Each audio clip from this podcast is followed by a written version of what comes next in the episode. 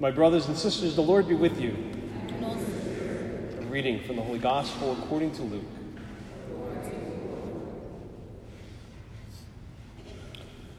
Someone in the crowd said to Jesus, "Teacher, tell my brother to share the inheritance with me." He replied to him, "Friend, who appointed me as your judge and arbitrator?" Then he said to the crowd, "Take care to guard against all greed. For though one may be rich, one's life does not consist of possessions." Then he told them a parable. There was a rich man whose land produced a bountiful harvest. He asked himself, "What shall I do? For I do not have space to store my harvest." And he said, "This is what I shall do. I shall tear down my barns and build larger ones. There I shall store all my grain and other goods. And I shall say to myself, 'Now as for you, you have so many good things stored up for many years. Rest, eat, drink, and be merry.' But God said to him, 'You fool, this night your life will be demanded of you. And the things you have prepared, to whom will they belong?' Thus will it be for all who store up treasure for themselves, but are not rich in what matters to God." Gospel of the Lord.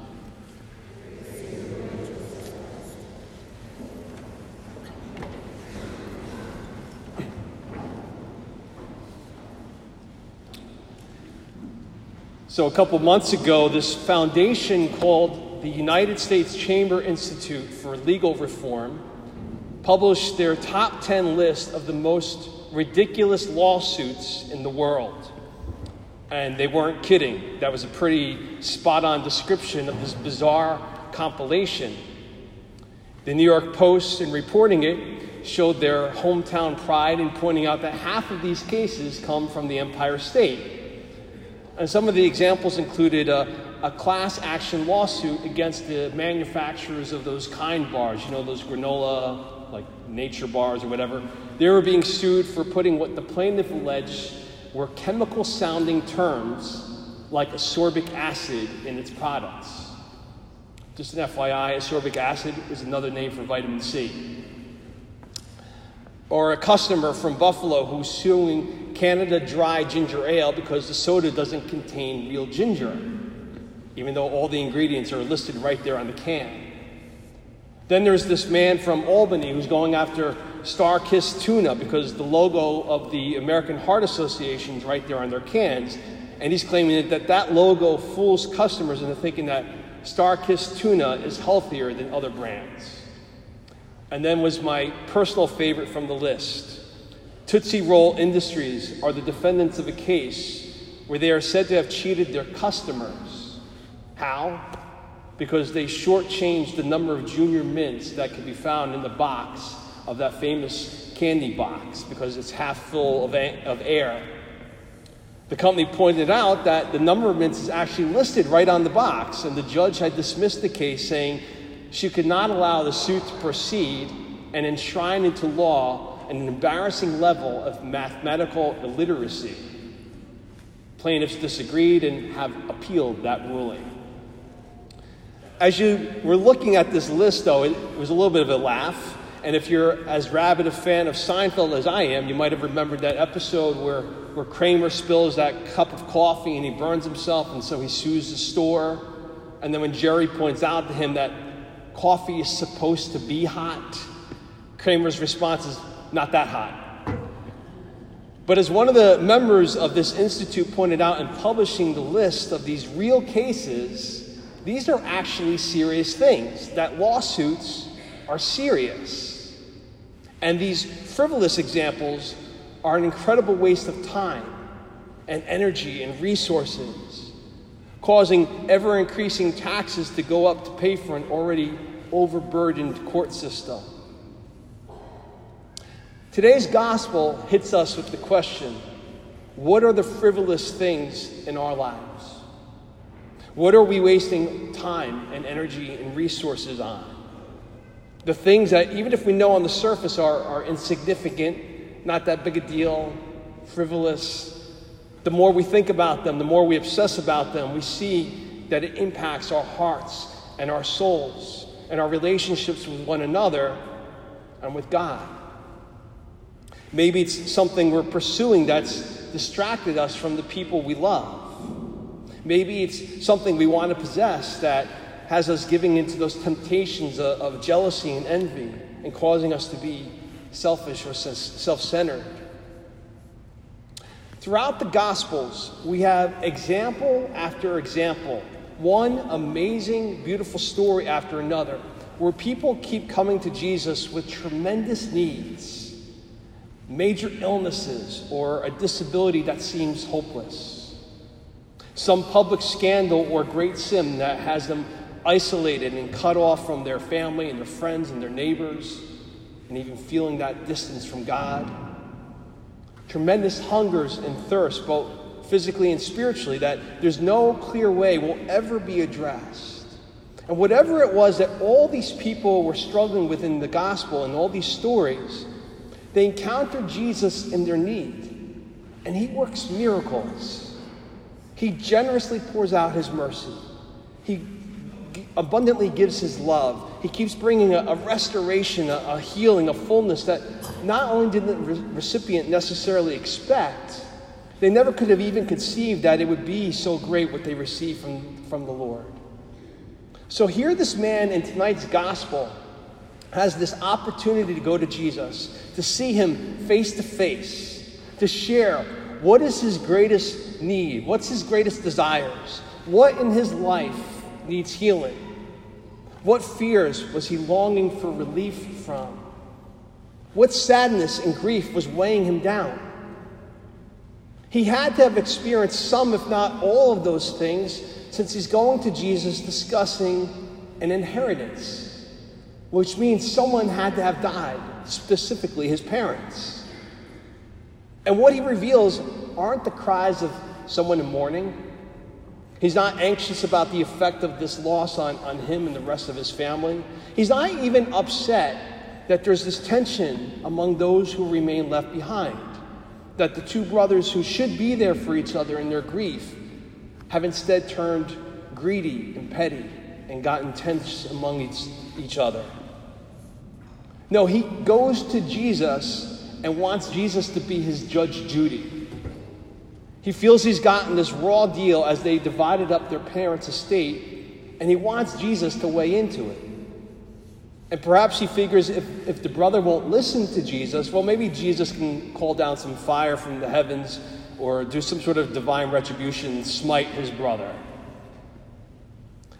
Lovingly, Jesus speaks of the more pressing need that this man has, and that's to heal his very heavy and burdened heart that's gotten into that condition because of his greed, his spending his time and his energy and his resources on this frivolous matter, and reminding him that one's life does not consist of possessions. He's calling him to remember what does. What were the examples of selfless, sacrificial love that he received from his family that must have been dismissed in this argument that he had with his brother? These were only just glimpses and imperfect examples of the lavish, perfect love that God has for each of us. Where had he experienced that? When did he lose sight of that? Such a missed opportunity for him.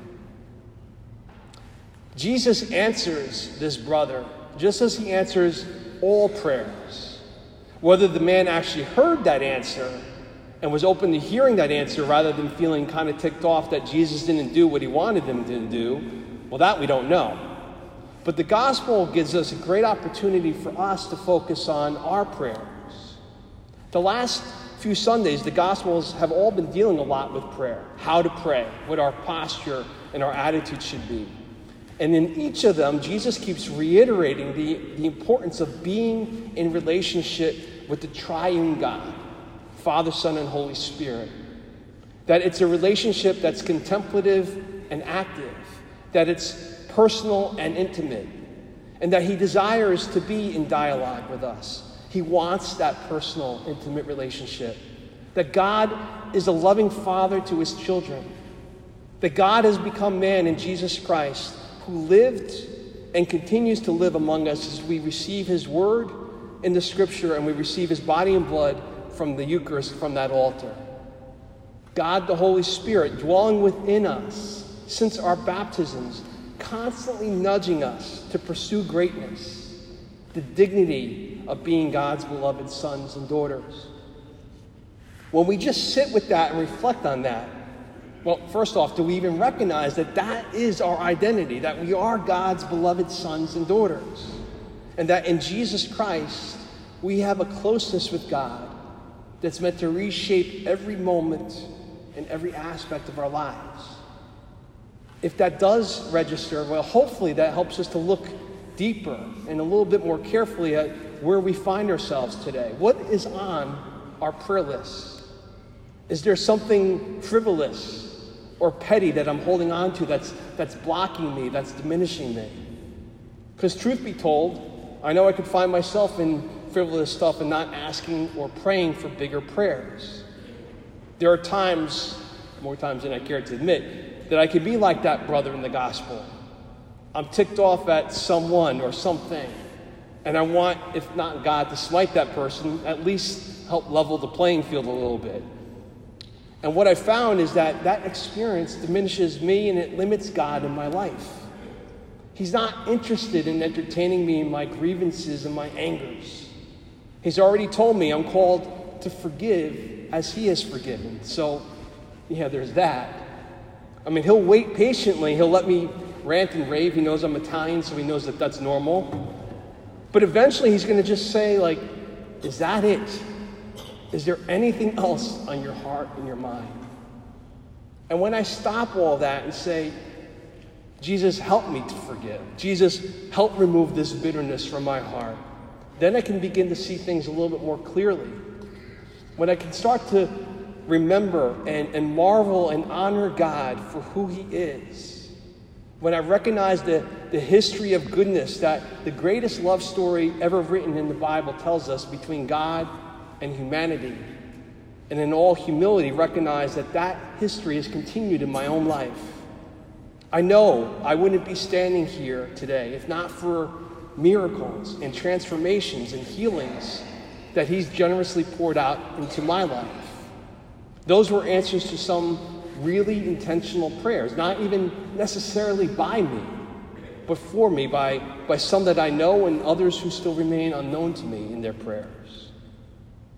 The reality is God wants to pour out in abundance his blessings upon all of us. He wants to cast out our deepest fears. He wants to heal our pains. He wants to break addictions. He wants to demonstrate what a loving father he truly is, who wants what is best for us, his beloved sons and daughters. But we're not going to appreciate or fully experience that if we allow frivolous, petty, earthly things to distract us. May we heed St. Paul's advice today in that second reading and put to death all of those earthly things, all those distractions from whom we're called to be, who we truly are, a new self where Christ is our all in all.